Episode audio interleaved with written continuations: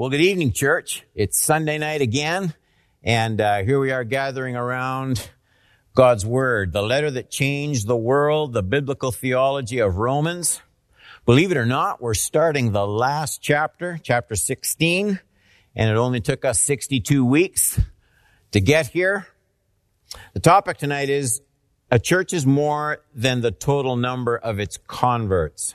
I'm going to read, let me just... This uh, disclaimer. I'm going to read Romans sixteen, the first sixteen verses, which is just a list full of names. Really hard to pronounce names.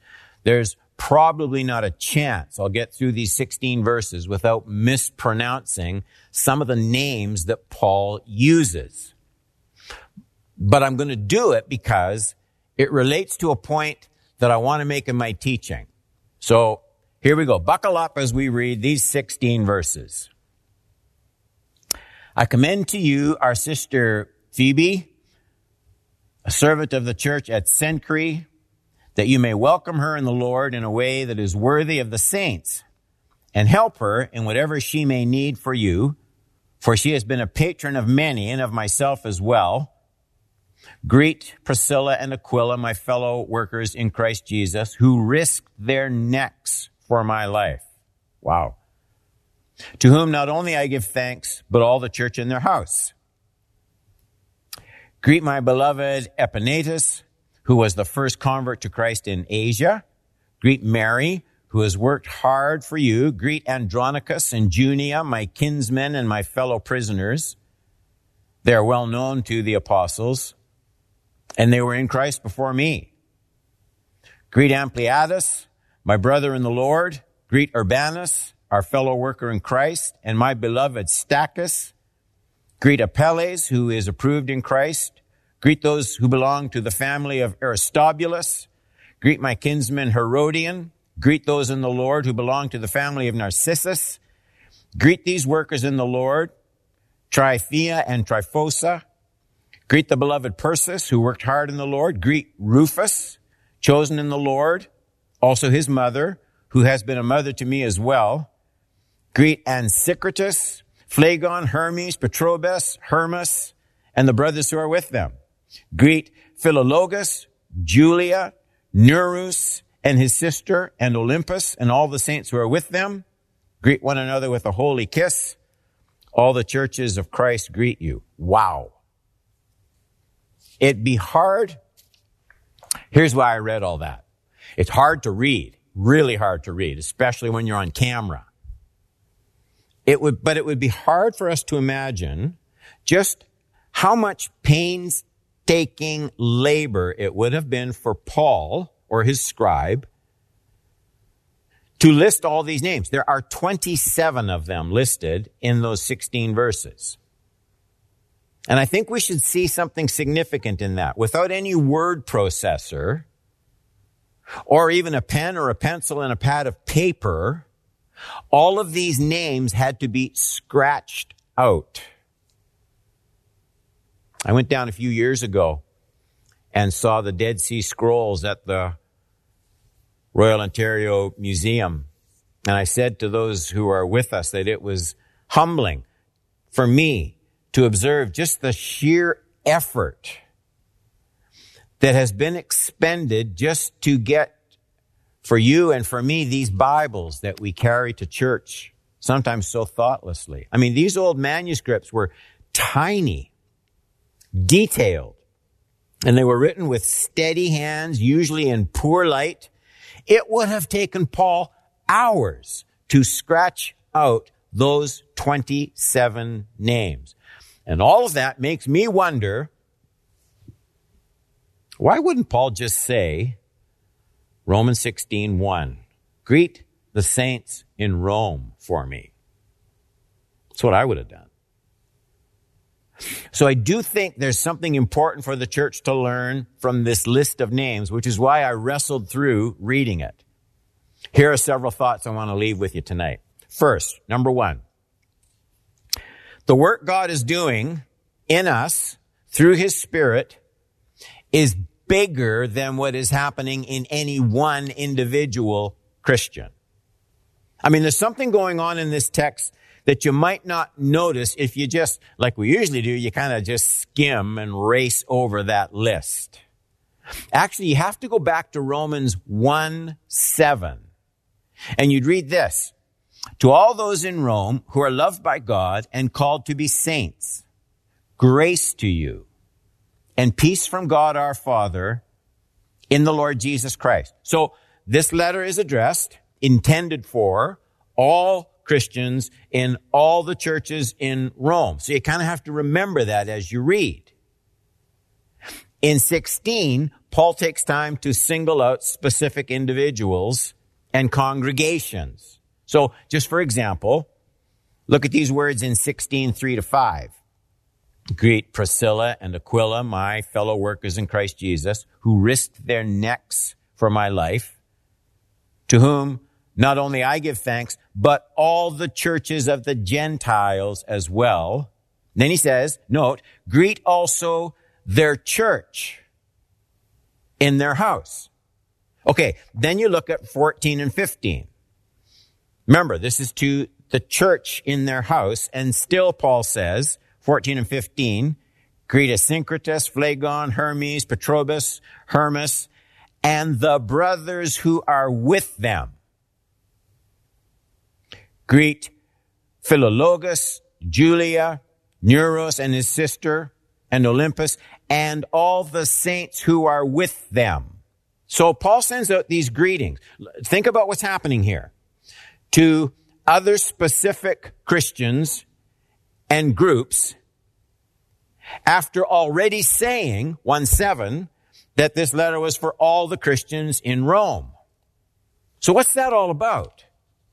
See, if I'm, if I'm talking to Chris Mix, I don't say, greet Chris Mix. So when Paul writes about passing on greetings to specific people, after already telling us this letter was for all the saints in Rome, it means, it means it's important to him that other Christians in other churches in Rome, he wants those other Christians to know that he's passing on greetings to specifically named people. So when he writes, greet Rufus, chosen in the Lord, verse thirteen.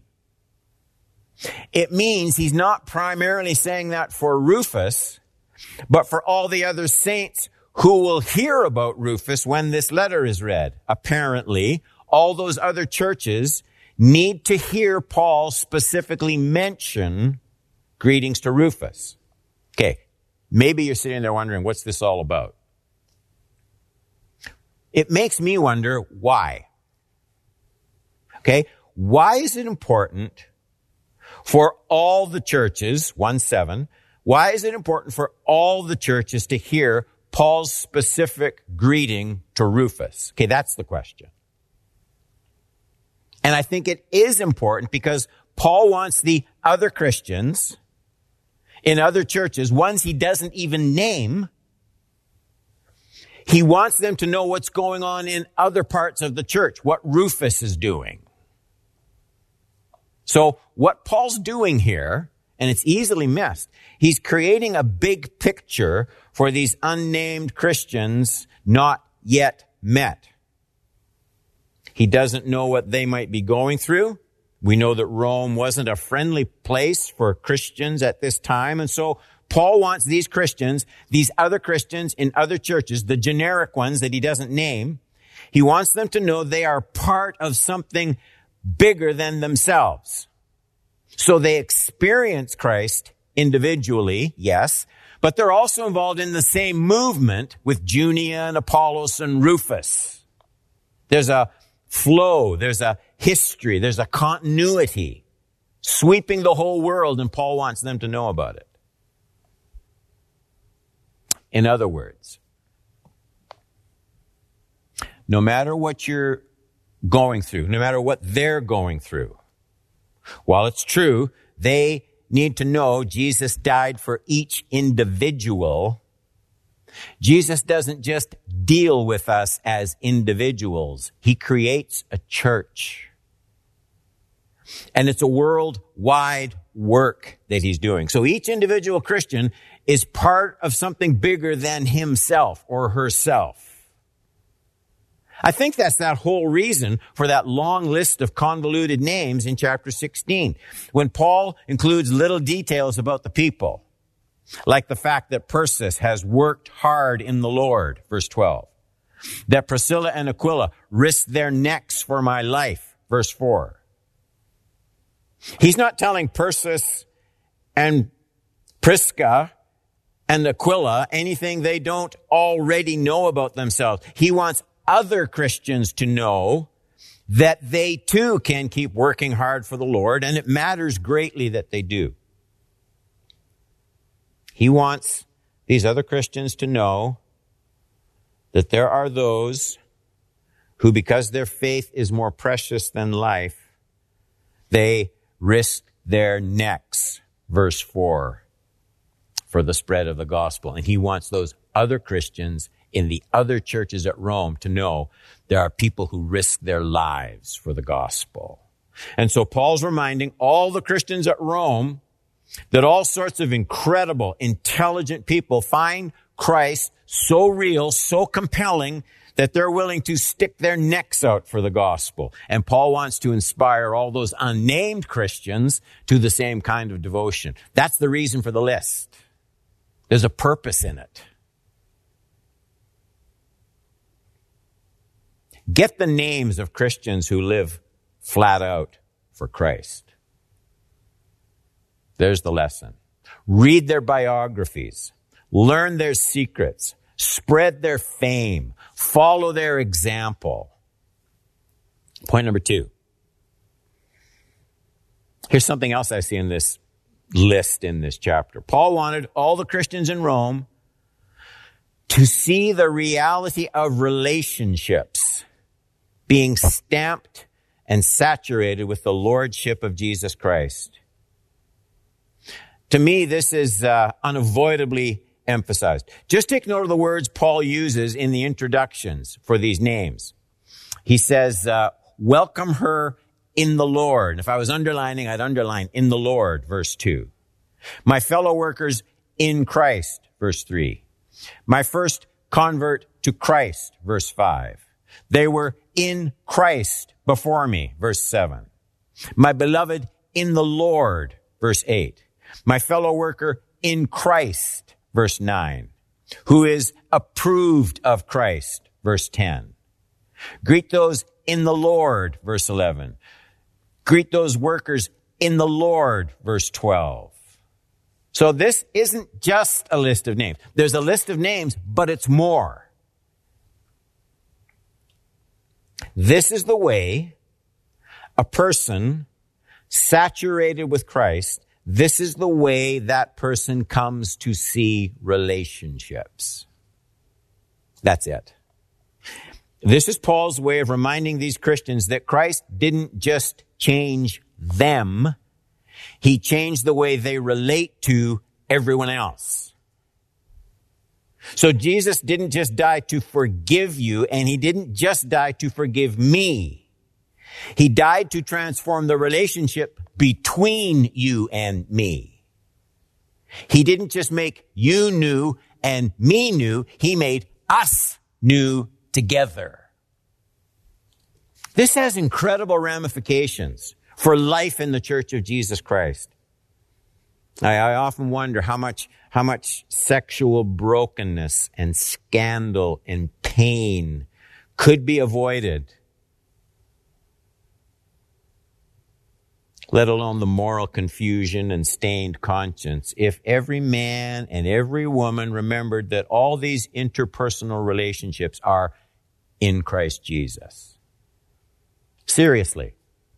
I mean, Paul and the Holy Spirit is calling every single man and woman, young or old, who is outside of the marriage relationship to remember that you're not just out on a date with that member of the opposite sex. You're not just with a boyfriend or a girlfriend. There's something else to factor in. You're with someone else in Christ.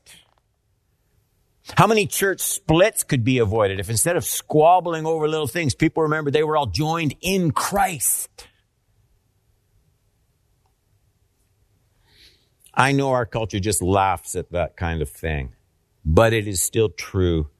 In addition to all the other dynamics of the deepening relationships, even between the sexes in the church, there's another reality that simply can't be forgotten about if Jesus Christ is Lord of all.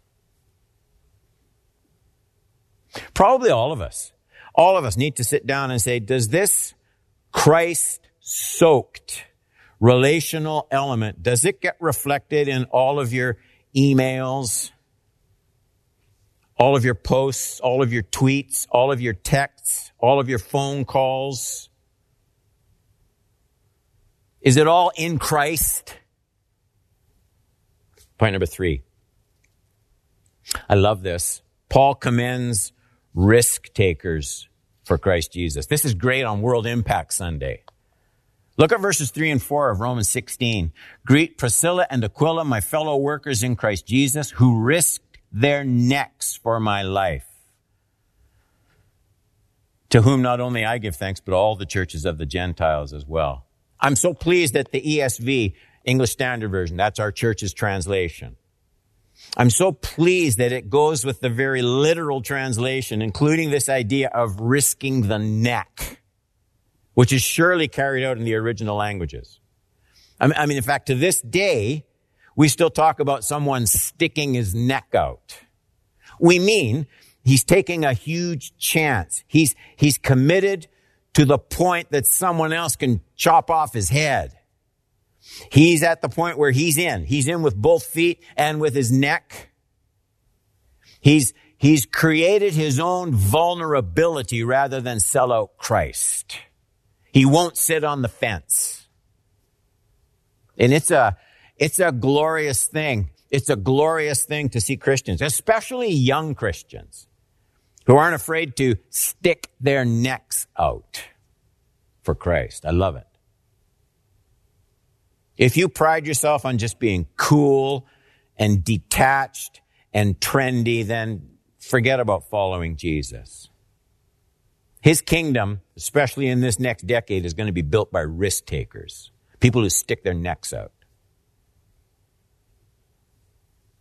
I, now this is just my opinion, but I fear we just, we seem to have fewer and fewer Christians who have found in Christ Jesus something so much bigger than their own life. It's easy to sing and talk about how great Jesus is. That's not the same as sticking your neck out. Christianity can get boring when it's preoccupied with just inner tranquility and self-satisfaction. It's just way too boring. And Paul would have all of us know that Christ is really only taking on the adventurous. And when we don't know for sure just what Priscilla and Aquila did for Paul, we do know that they were used to living on the edge for Christ. We're told that they were at one time Roman citizens. We know that. They were forced to flee when Emperor Claudius drove Christians out of Rome, Acts eighteen two. We do know that they were probably involved in helping Paul escape certain death in a huge riot in Ephesus, Acts nineteen, twenty-three to forty-one. It's likely the incident in which Paul refers to when they risked their necks for him, and then Paul sings their praises. He loved to see people whose devotion to Christ wasn't kept secret. He loved to see people not saving their lives somewhere on the shelf, but spending it, risking it for Christ. I want to close, I want to wrap up with this question. When did you last stick your neck out for Christ? When was the last time you really risked something? When was the last time following Jesus gave you the same adrenaline rush you get from downhill skiing or hang gliding? When was the last time you felt like your commitment to Jesus really mattered in the cause of the kingdom? Get, get out into the deep end following Christ. Jump off the edge sometime soon. Let your friends know. Finally, let them know it's just too boring to live small. Pr- prove that Jesus is Lord of everything. Prove that you don't just belong to a church, but that you're sold out eternally to Christ. Prove that those outside of Christ are just living way too small. So I hope you see, it's quite a list of names. And there's a reason that they're in there. And so the next time you're reading Romans sixteen, make yourself say every one of them and start to see what God's doing in his kingdom, the relationships. Let's pray. We're wrapping up this letter, and we just thank you for the way your Holy Spirit has put so much in there that we can feed on and nourish our souls with. Thank you for your word. Let it be bread of life. Let it, let it be seed that grows and matures in our hearts. Let this be a great World Impact Sunday as we wrap it up. Let all the needs be met. Call people into service full time. Build your kingdom through Cedarview Community Church. I ask it in Jesus' name, and I thank you. Amen. Amen. Thanks for joining us, church. God bless you. Join us now for our prayer time.